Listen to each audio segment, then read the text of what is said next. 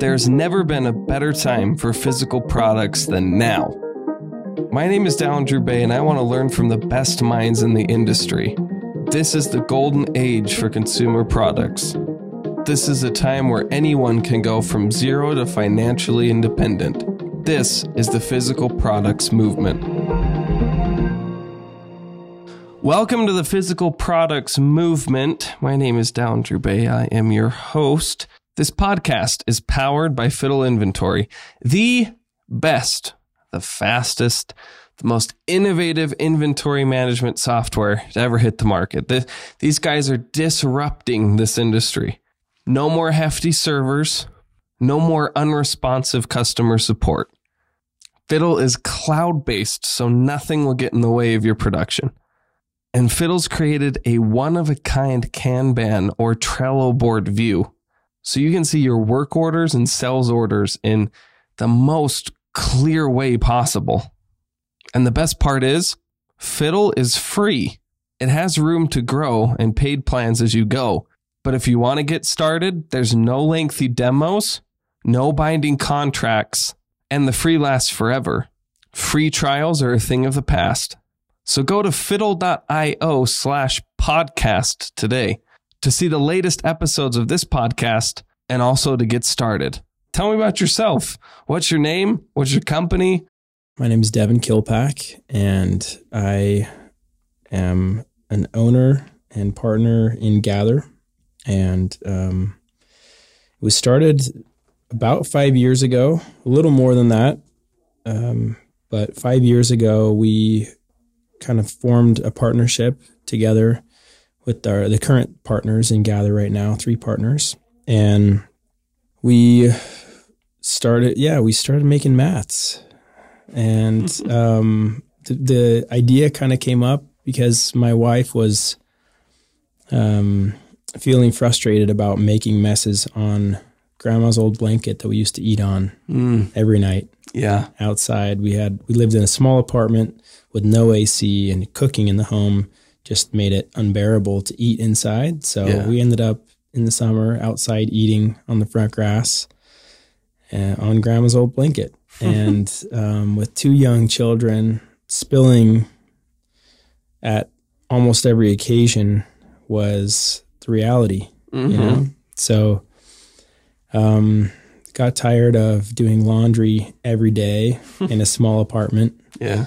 and so the idea was kind of born to do something wipeable Mm. that you didn't have to put in the washing machine Hmm. and um i was in china for a sourcing trip for Hmm. another startup that i was working on and visited a raw material supplier that provides goods and material for shoe manufacturers and, and other companies and came home with several books of swatches of colors of this material Hmm. uh, pu leather and when i came home with those and i she loves color so i think that was probably part of the turn on there as well but she you know she had this realization this is the material for our wipeable blankets Huh.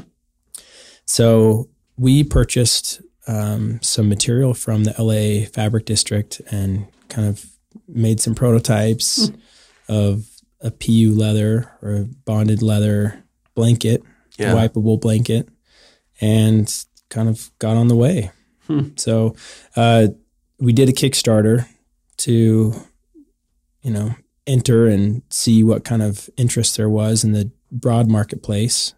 We had done a few small product tests in the local market here in Mhm. Provo, just a few blocks away, actually, in a little small shop roundup, kind of a Saturday shopping event for Mhm. small business. And we had so we sold about a thousand dollars worth of product that first day on a Saturday, and Wow. it felt like oh, that's that's a good start. It was about a third of the amount of inventory we had, Sure. and we thought, yeah, maybe there's something here.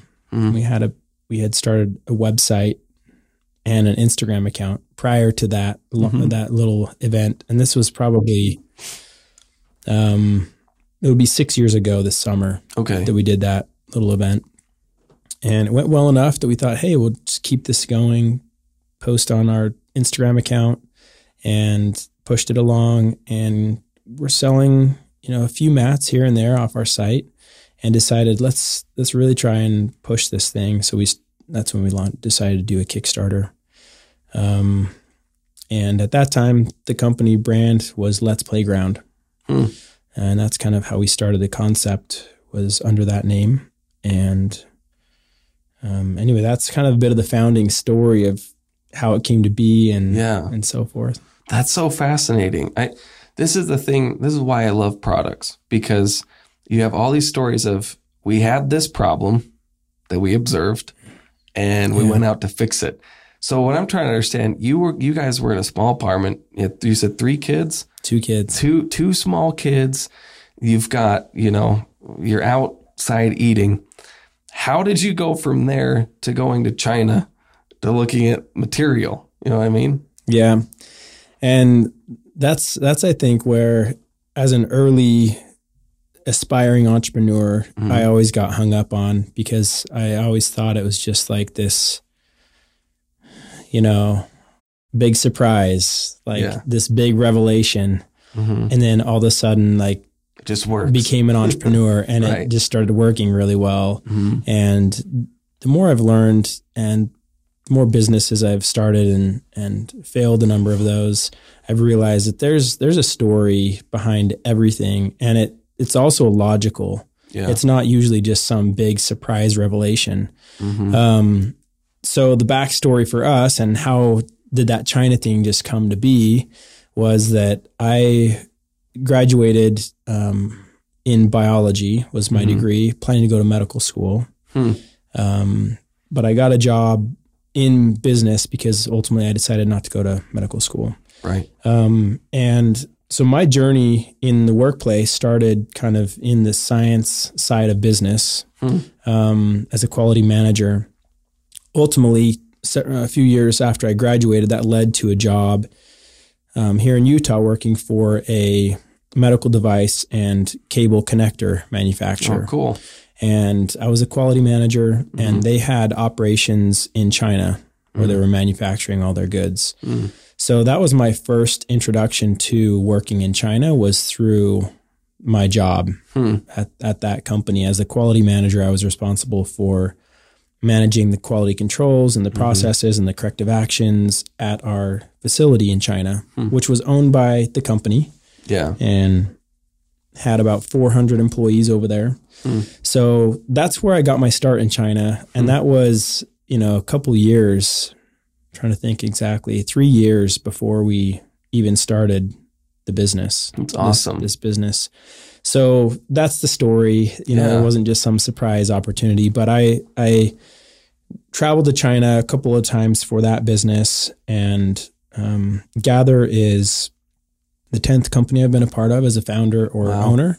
So I've tried a lot of things. Sure. And so for one of those other businesses that I was starting and working on with an, uh, another partner was the reason for this particular trip to China. Yeah. We were heading over for a sourcing trip to visit some of my contacts that I had made in China and visit some factories and Mhm. so forth. So we kind of just stumbled upon these swatches and didn't intend to use them for that business, but I was more excited about the color palette that was being shown, and so I I brought them home, um, semi unrelated to that other business, but um, yeah, that's that's it, that's the answer to that history, and I, I think it's important for any aspiring entrepreneur to just recognize that you need to look at your strengths and your background because that's oftentimes where there can be some opportunities. Yeah.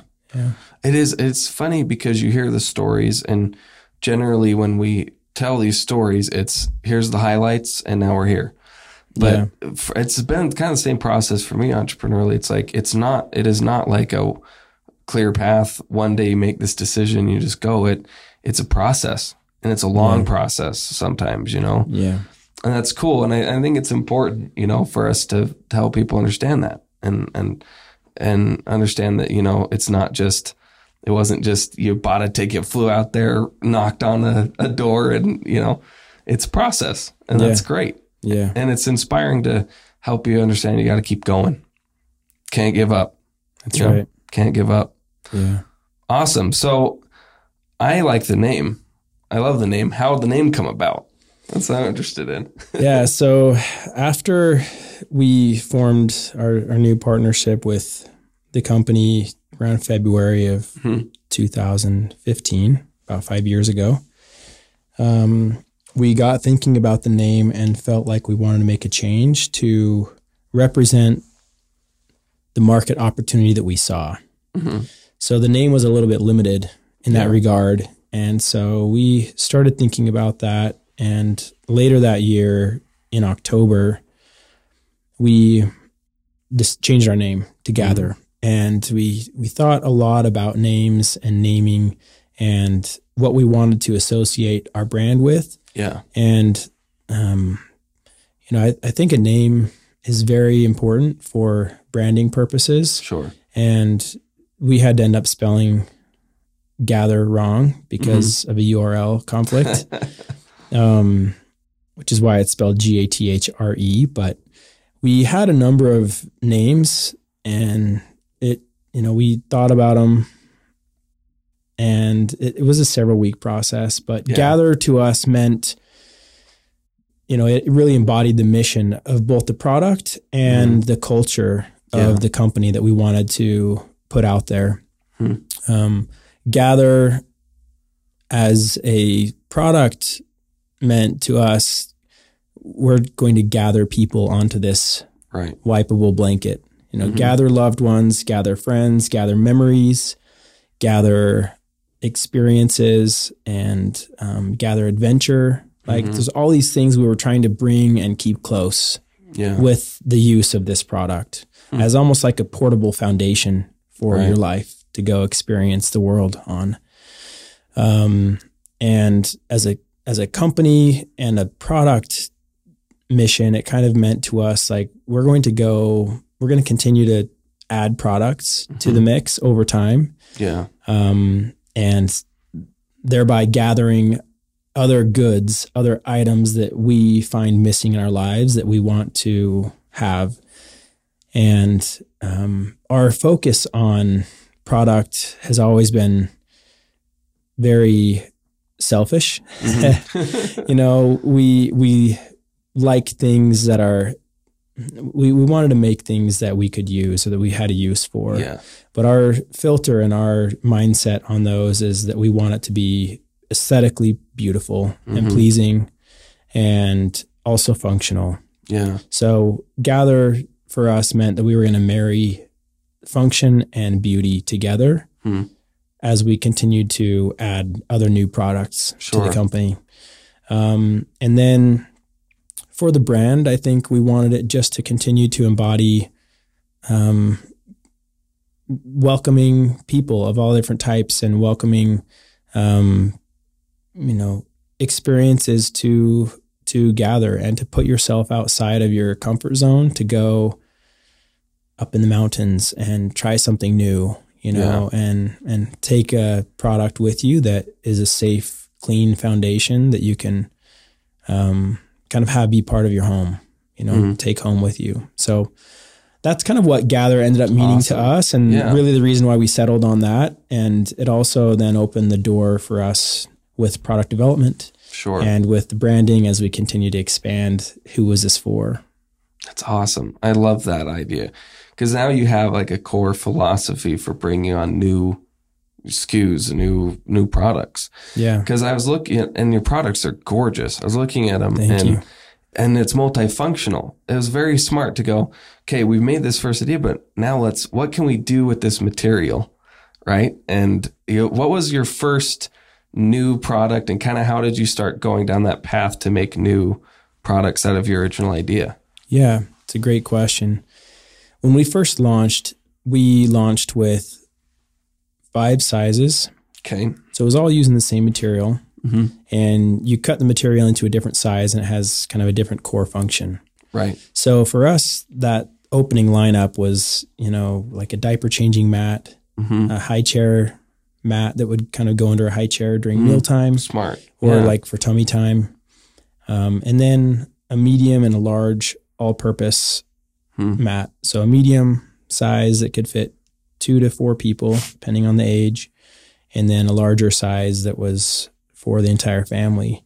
Um, and there were two shapes on that one. Sure. So those were our five items we opened up with, and um, it from there it was more just an evolution of listening to customers and listening to our own, you know, interests and and needs. Um, we, I think, ventured next into a larger size for the changing mat, and then a bib made out of the same material. Hmm. And from there, I, you know, I probably couldn't even call off right off the hip, shooting from the hip here, just the next, you know, the next sequence of events. But today we have, I think, 26 different product Wow. categories, um, starting from like the initial maybe four, Mm-hmm. four or five categories now. And it includes all sorts of things. And it was just more a evolutionary process Sure. as we listened to customers and to our own needs. So you guys, okay, this is interesting to me because that means you you've had experience and thoroughly understand products that work and don't, right? So for someone that's looking to expand into multiple products from where they first started, any advice for them as they're starting to expand out? Yeah, that's a good question. I'm going to draw on one example where we launched into a product that was very disconnected from our original core mm-hmm. and talk through that, and then maybe talk through one that was much more related, just to keep the scope a little more narrow. Sure. And in the instance where we launched a product that was outside of the core scope, um, it was a vegan leather yoga mat. So it was a, a rubber yoga Mhm. mat topped with our signature bonded leather or a signature vegan leather surface. Cool. And we did a Kickstarter for that one as Mhm. well. So that was our second Kickstarter that we've done. And we primarily did the Kickstarter for marketing purposes to Yeah. reach a new audience Sure. thinking originally it was going to be a really great product for the hardcore yogis of the Mhm. world. And that was a really big bridge to, or a really big gap to try and cross and bet. bridge. Um, and we leaned on influencers a lot for that and the Kickstarter a lot to really bridge that. And without doing those things, I think it would have flopped for sure Hmm. um, because it was so far outside of our core. Right. Um, so it's almost like starting another new business in that regard, Hmm. where you really have to gear up and for, from a marketing standpoint and like an effort level of effort standpoint to make Mhm. sure that it's going to catch some traction. Hmm. Um, not to say that you can't have success once once you've launched and it was you, you didn't catch traction because you Mhm. can always try and go relaunch that thing, but um, it's definitely more mentally appealing a- Yeah. and and it's definitely more um, sustainable from like just a mental output standpoint if you do launch and there's some measure of success right Yeah. because it gives you encouragement to keep going Mhm. um, so that's the experience we had with something that was pretty far outside of our core niche. And Hmm. then another item that was within our, our same niche was that we were, we started doing, um, we had, we had printed designs on our mats right when we first started, had some quality problems, Mhm. had to stop because of the quality problems. Mm. And then a couple of years later, after lots of testing, we finally relaunched it and Hmm. it, it was a big hit. But the category that was different, but very close to what we were doing is like a tapestry category Ah. where, you know, we had been printing on our mats before Mhm. As like a blanket, like as a Sure. mat that people could use for different purposes. But we hadn't printed something on our mats that was specifically intended to be used as a tapestry, Hmm. but that could alternatively be used as a playmat. Right. And for us, it was, you know, we've had numerous products that kind of fit this same category of being close to our our core, sure. but different. And it's so much easier to chart a path toward a future product that you want to do Mhm. and kind of inch your way closer to that product market Hmm. through product launches that are that are stepping you closer to that Yeah. than it is to just take a big giant leap over to that other product category. Hmm. So for us, that's our product strategy. I mean, we have a five year plan of all the products we want to launch. And if I listed out some of the items on our plan that are five years out from now, you'd be like, what? That doesn't even fit. There's no way, you know, it would just seem really out of context. Sure. Um, but through this, you know, stepwise process, our plan is to just continue expanding into product that we love and that we that we want to have for ourselves, but either isn't the right price point, isn't the right, you know, look and feel aesthetic, Mhm. um, or maybe the right material set. Hmm. So, and in those cases, when we're launching something that's very close to our core, like with the tapestries, it totally blew us away Yeah. um, in terms of the level of success. And it was because we put a lot of effort into the launch, and that effort went a really long way because we were it was already resonating with our core audience. Sure. So d- when you began printing, is your manufacturer doing the printing as well now, or do you have They that are. separate? Yeah, we used to do it with sm- uh, a small little printing shop hmm um, overseas near our manufacturer. And once we got to a certain volume, we and our factory together kind of decided we were going to bring it in house. So Smart. we bought some equipment, did some training, and kind of brought that process in house, which has allowed us to be a little more nimble with manufacturing and hmm and our lead times. Cool. So you're producing enough, then you're not outsourcing your manufacturing. Is it, if I'm understanding correctly? We are outsourcing it, but it's very much a partnership that we Sure. have. We have one primary manufacturer for most of our goods. Cool. um, and it's in in most way it's like a partnership. We we have a very very close relationship with them, um, so much so that we have discussed starting businesses with them, Hmm. separate from what we're already doing together. That's awesome. How did you, and you know, I'm digging here, but how did you guys get connected in the first place? Just fascinating to me. You know, you Yeah. found the perfect partner. You guys are working perfectly together. How did you even get connected to start? Yeah, it's a good question. Um, we first got started.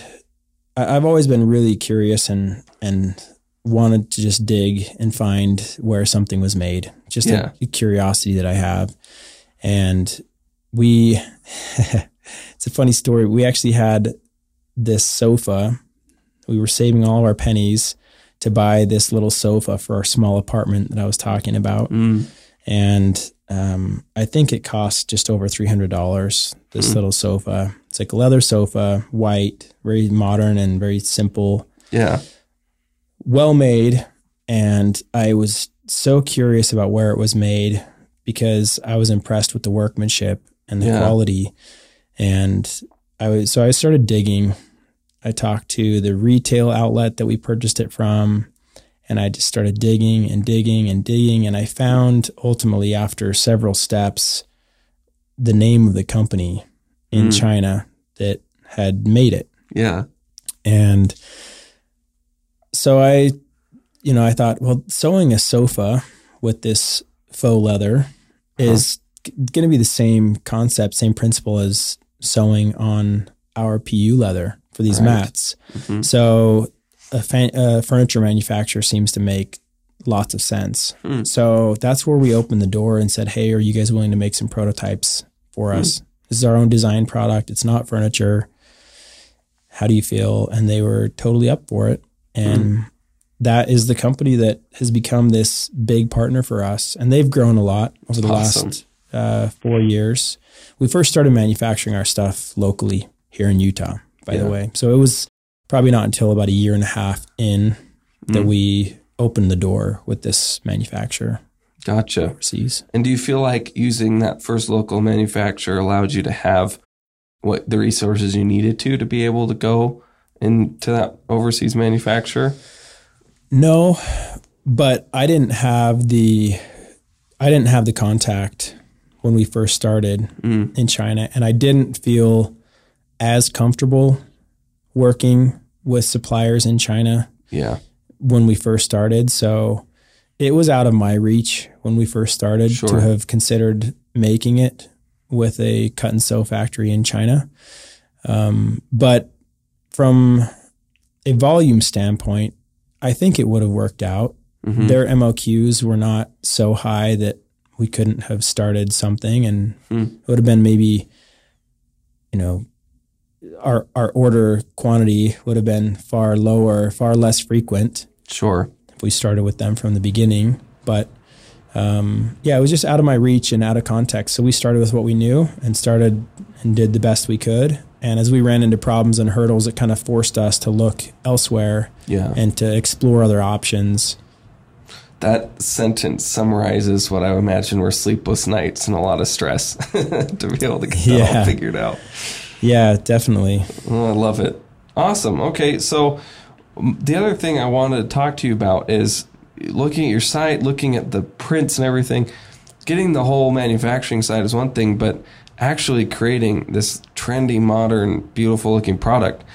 How do you how did you go about doing that? Do you have some designers you've worked with? Has it all been with your partnerships? I mean, what what have you guys done to to pull that off? Well, we've always had a very keen focus on design. Mm-hmm. Um, I think, you know, painting a picture of our back background briefly will will maybe help with some understanding there. But my wife, um, my wife's mother, my mother-in-law, is a graphic designer, Mm. um, and yeah, by training, and she's she has this really really great eye for color and aesthetics, and so I think that was, you know, infused into my wife, into Mara Lee Yeah. growing up, and she also spent a lot of time in New York City dancing. Mm. So she had great exposure to good design mm. in big cities and trends. So that always pushed her, I guess that grew her interest a lot in fashion and design. Mm. And I served a two year volunteer mission for the Church of Jesus Christ of Latter day Saints in Sweden. Oh, cool. So I spent two years there um, amongst some of the most trendy people in the world, yeah. one of the most trendy countries, um, and fell in love with the European design and the simplicity and the the white modern look Yeah. from Scandinavia. And so that was influencing me, and that had pushed me to want to create some of my own logos and designs in some of these previous businesses I had tried. So I was kind of working on this side hustle as a, you know, improving my graphic design skills. Yeah. And um, our other partner, Jessica, had also had experience from some previous experiences uh, dabbling with graphic design. So from the start, we were doing our own graphic design Yeah. um, between Jessica and I, with Marilee's final taste touch. You know, Yeah. she's got the final touch. And that really has influenced our design focus for everything we do. It's very modern, it's very simple, it's very functional. Um, and that has has been a core focus of everything we do. So every bit of marketing we put out there, any assets we create, design assets or anything, colorways, everything kind of has this influence of like a modern, simple, white, d- elegant design. yeah. Um, so we've been pushing that for a long time, and this is one of the key recommendations I have actually for anybody who's really trying to excel or trying to grow a product company, and that is you really need to focus on what is unique to you Mm. and what your core strengths are and lean on those. Mm. You don't need to try and mold yourself to become what you see in others to be successful because it's not about what's unique about them that has made them successful from a design standpoint or from, you know, a product niche standpoint. Right. Timing is always a factor in success. Mhm. Um, but so is also using your own resources and leaning on your own personal identity and what strengths you have. But in building a brand, I would say going niche, and we started so niche. You know, we were we were Yeah. looking to target moms who had like one or two kids, Mm-hmm. maybe three kids, who you know was looking for something that was functional but beautiful Hmm. and that was compact that they could take with them to the park. So there was this really, really niche focus when we first started. Yeah. And we started putting content out that was our design goal. It was it was white and it was beautiful and it was functional. And Mhm. that was we tried to wrap everything we put out there in that kind of a an envelope, you know, Yeah. of just these these core things. And over time you find that you'll start attracting people Hmm. who are like-minded, who have who who jive with that concept, Right. Jive with the look and feel, who it just makes sense to. And that grows and grows. And so that's one key recommendation I, I really have to any aspiring product entrepreneur is stay focused on your niche and keep putting out there your niche and and that key focus and it just takes time to build an audience. Hmm. Authenticity. I think a lot of people try to manufacture authenticity. It doesn't work. We Yeah. see right through that, right? Yep. You got to be real. It has, Mhm. especially today.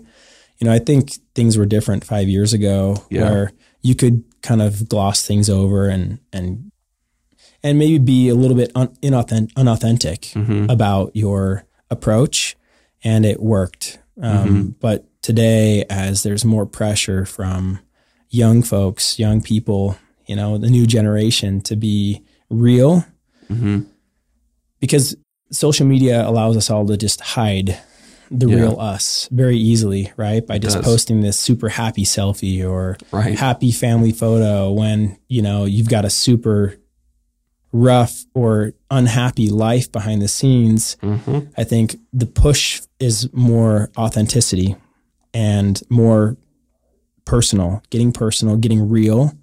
And that's really a key area that's helped us grow our audience and resonate with our customers is just trying to be real and authentic and not, um, yeah, just fabricate this reality that doesn't exist or can't exist really for anybody. And it helps that you guys use the product.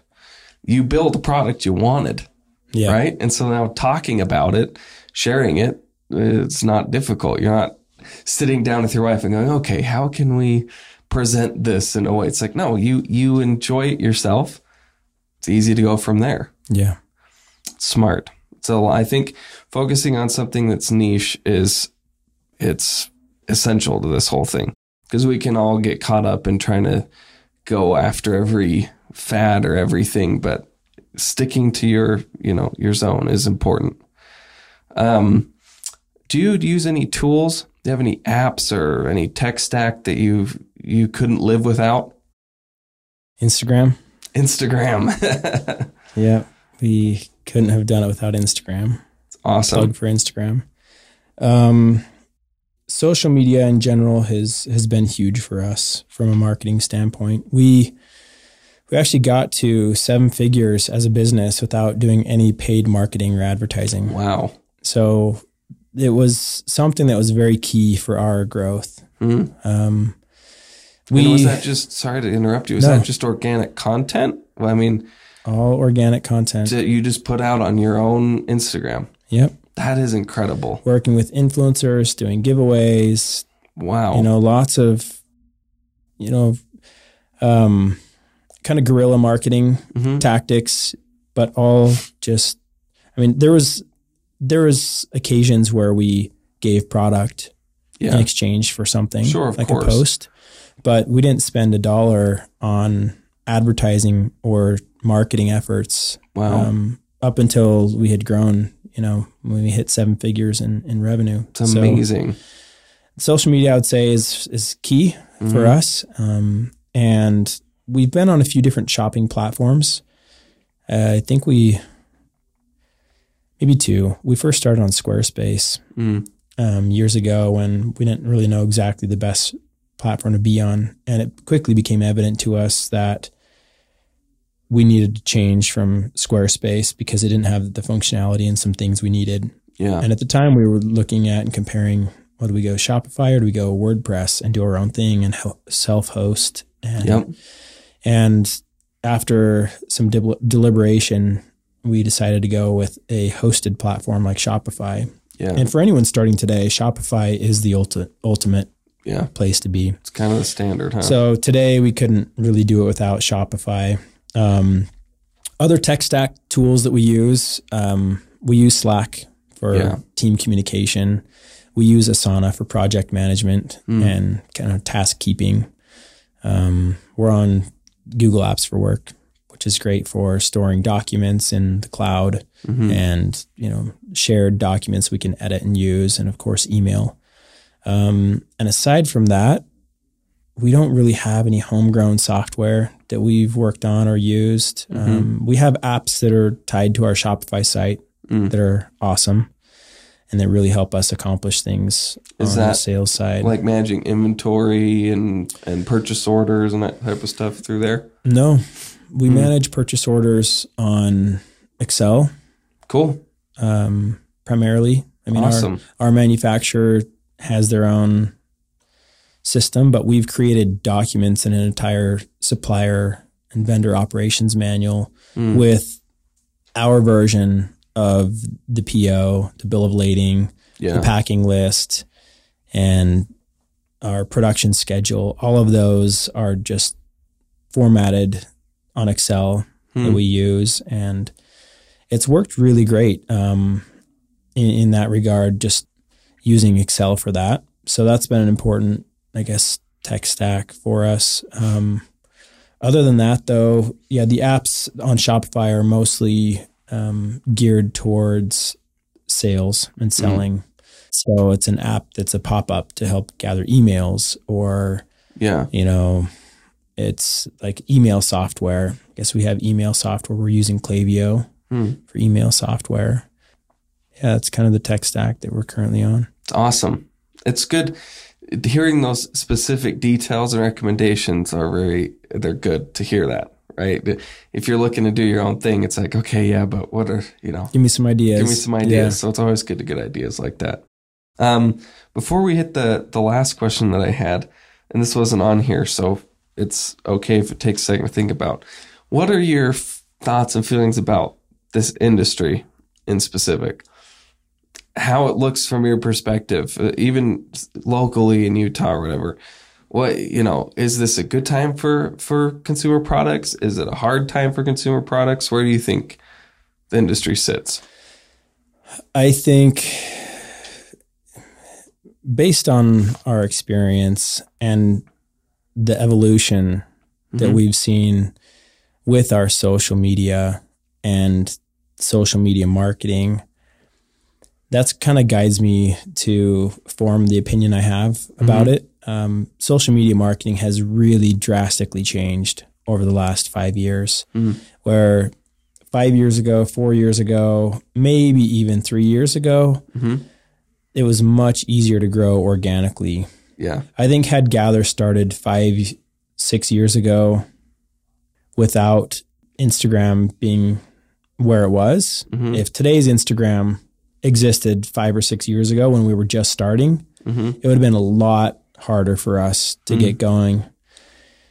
In it's not completely pay to play hmm today, but it's much more pay to play today Mhm. than it was. It's much more crowded and it's a lot more difficult to gain followers, to gain traction on Yeah. social media. So that that kind of pushes me to form the opinion I have that it's not too late to start a product company. hmm Definitely not. But it just takes a different strategy today Yeah. than it took us five or six years ago. And it's influencer driven, Mhm. it's giveaway driven. Those are really the only ways that we've found real organic, well, not organic, but real growth on Instagram Yeah. and on social media is through those means, aside from paid advertising. Sure. Um, so I don't think it's too late, but I think it's going to be a lot more difficult on at least the Instagram platform. Sure. Um, I think in a few years from now. hmm But I think it's a really great time for a product company right Mm. now, uh, in general, It's funny because so many people are focused on tech, and I think we're missing the fact Yeah. that this is the golden age for for product. yeah, really It is. is. You don't have to go through big box retailers or yeah, it's you know it used to be impossible to even get in, but I guess Yeah. it's a great time. yeah. And there's a lot of key players in Utah who have made, you know, made hits like who've hit something special and, and become kind of a big deal.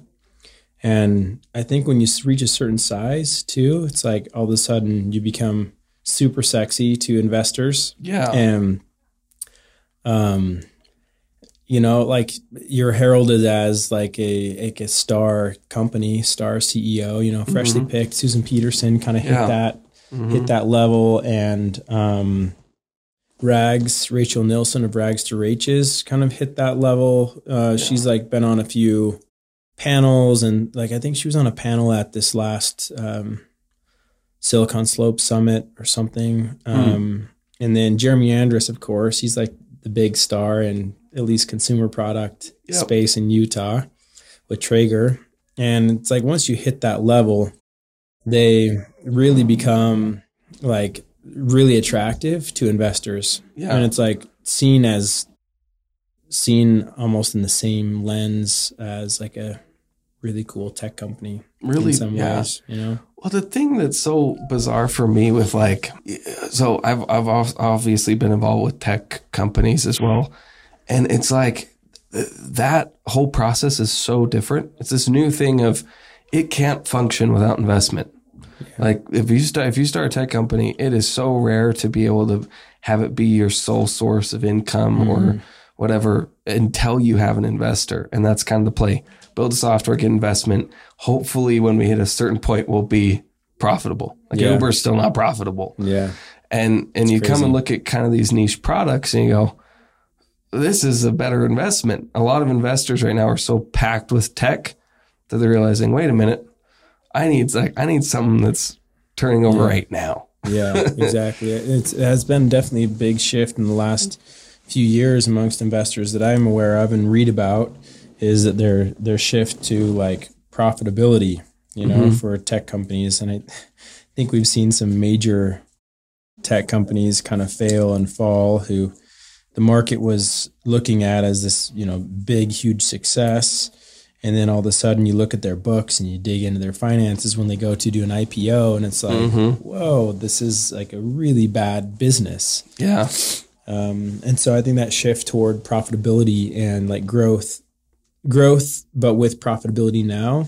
has been really key. And I've seen um, Corey at Taft kind of like you know he's he's the kind of company that investors are interested in because it's a company that's profitable has been from day one Yeah. and is growing quickly and hmm um, so it's it's just it's definitely a, a cool a shift space to be in, and I, it's I don't want to say it's expired to like go start a product company and still do well because it's not, but it's definitely becoming harder and harder to do hmm as social media has kind of like filtered out. You know, it's like pay to play now. You Yeah. know? it's like filtered out most of the opportunities for young, brand new companies to get social organic Right. traction hmm but um anyway yeah it's an interesting It is space. interesting, but it always feels like there's still there's always these new things that happen. yeah and and if you can kind of examine so like i look at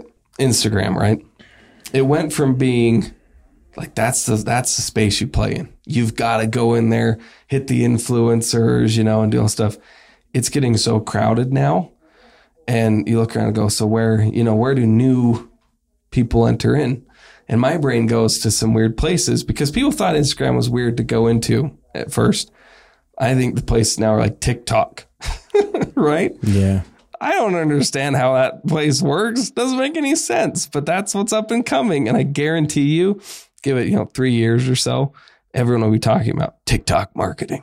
You know what I mean? It's weird. Yeah. It's weird how it's like constantly shifting around. yeah it is crazy yeah we haven't gone to tiktok mostly because our customers aren't there but Yeah. we'll see Well, that's the thing is I think uh, it's not, you know, the up and comers I don't know if our generation, you know, is who I'm thinking about. I'm thinking about these younger kids coming Yeah. up that are going to start doing They're this. like teenagers right now. Yeah. Yep, they'll go through some of those weird channels that I'm not used to. But anyway, consumer goods and consumer brands can start something today and reach the end consumer mhm, without the middleman or the middlemen. yeah, There used to be lots of people in the middle between consumer goods and in many product niches and with many companies and retail outlets, it's still the same way. There's still a lot of middlemen in there, Mhm. but it doesn't need to be that way. Um, because um, a consumer minded brand mhm, can both manufacture and sell, manufacture the goods and sell to the end consumer. right, And it doesn't need, we don't need a retail outlet anymore. We don't need, um, you know, a product development group yeah, per se. Obviously, those can be great, and we have used some, and we will continue to use some of those going forward. Sure. But it can be done solo, Hmm. and that's one of the beauties of the consumer uh, of the product, the product modern product company today, the direct to consumer brand or D- DTC brand, right? As it's Mhm. referred to these, um, and I think it's almost a heyday. I feel like it's kind of a heyday for product brands who have been in business for a number of years. Um, have a lot of friends that are in a very, very similar boat to Gathre right Mm. now. Started within a couple of years of us yeah, and who are all in a similar place from a revenue standpoint and an audience size standpoint today. And it's it's actually kind of mind-boggling just to recognize how many companies have such a similar story to Gathre's. yeah, And we were we had no connection to most of these companies when we were first starting, Hmm. but we've become acquainted with them as we've attended different events and things for product companies over the last several years and just kind of rubbed shoulders with people who we see coming up, you know, in our feed yeah, we reach out to recognize, oh, they're in Utah as Mhm. well. And we've kind of formed a informal alliance, you know, Sure. and group with, with these people where we chat and we talk about our challenges and things. And I think we all would probably agree and say that this is like, this is a golden time. It's like heyday time to be in, in product. And I Hmm. think it will continue to be that way for a long time. Obviously the tactics will change and maybe it won't be on Instagram in a few Yeah. years, right? Maybe it's going to be on TikTok or some other sure, platform where they're going to see a lot of rapid growth, but it just need to be where your customer is really. yeah. So if you were doing it from scratch today, what do you think? How you know? This is all theoretical, right? What would your approach be Yeah. with this changing climate? I would make sure that materials we're using, whatever niche it's in, are um, organic or Mhm. you know in, in line with trends of today's Mhm. consumers wanting organic or healthy or you know non-toxic goods. So I'd Mhm. make sure my raw materials were in line with uh, I wouldn't say the extreme view, but like the more eco-friendly, ecological view. Um, and I would make sure that our brand is very focused on whatever you know. It's very focused and refined, and that we're going to be consistent with Mm. our brand and the visuals and who our target is, who are we trying to sell to. And then I would proceed and set up manufacturing in with a great partner who I could rely on. And it might it might need to be someone smaller from the start. Sure. Maybe it needs to be local, or maybe it needs to be a mix of, um, you know, some stay at home moms or some some people who could, depending on what the product is, if it can be sewn, it's easier to find a cut and sew shop or use Yeah. use a network of people who have a sewing machine at home. Um, but finding yeah small runs and getting going, but I would still launch and have my key strategy be Instagram Hmm. uh, for social media and in- influencers for featured posts and giveaways would be a big thing. And I think all the same things we're doing today would probably still be done. I just think it would have a different level of success or a different Sure. pace of growth. Right. Um, so it might require funding. Mhm. You know, if, if we were finding that traction was slow, being more open to that. We personally haven't taken any funding Oh, and wow. we've been That's profitable impressive. since our first month in business. Awesome. Um, and we've been able to to self grow the business, but that's maybe one thing that would change today versus the future is I may find that I would have to come out of pocket to self fund hmm this new venture or find an angel investor or something Sure. to help get us there and prove out the concept and put a little more money behind reaching the consumer on social media. Awesome stuff. So that might be wrapped up in the final question. That is advice that you'd give current current product developers. And that's a great Yeah. enough answer for that question if you don't have another thing to submit. But yeah, and I, I think I touched on it earlier too, but I would strongly encourage staying focused on you and your Mhm. niche and why you started it and get really creative about where you're finding those people. Mm. Blogs, you know, um, Instagram groups or, or Facebook groups, you know, hashtags on Instagram where there's like like minded people who are you know, let's say it's like biking, BMX biking or something, a product for that space. You just got to really dive into, and someone starting a product in a space like that ideally has that need for themselves. So they, they get the mindset, yeah. right? And they, they know the platforms and the places where they can reach those kind of people.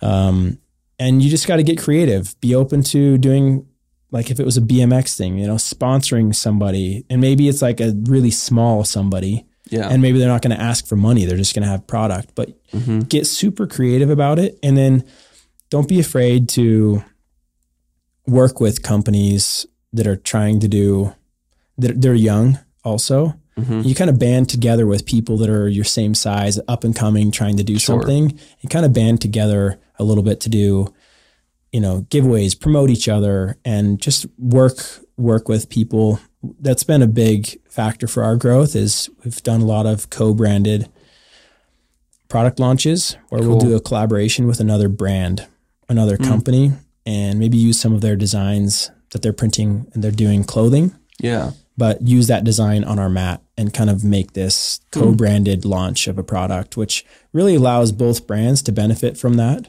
and grow. We we did a collaboration with Studio McGee Hmm. um, three almost three years ago, and it was really great.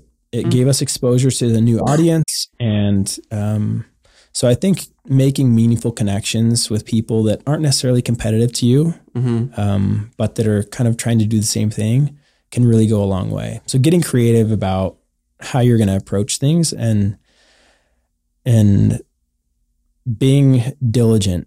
You know, Yeah. you're going to ex- experience setbacks and disappointments, and you just need to pivot and keep trying mm-hmm. because there is a market. I I'm I'm a huge proponent for entrepreneurship and new business creation, Yeah.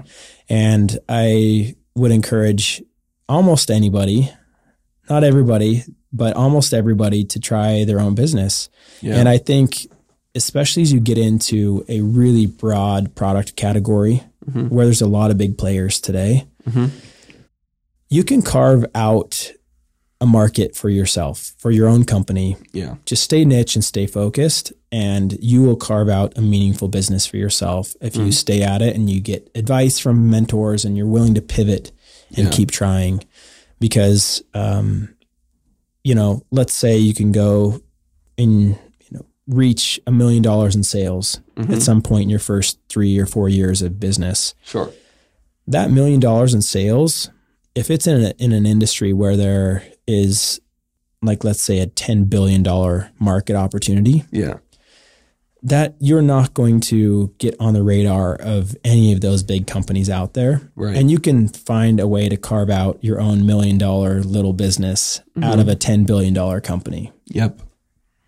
Absolutely. There's people out there who will come to you instead of that big brand hmm And so that's my main encourage, ma- major encouragement for hopeful entrepreneurs or people that are wanting to start a, a product business is you can carve it out. Just stay focused and and don't try and go mainstream Yeah. when you're so small because you have to stay niche for, to be able to get traction. Mm-hmm.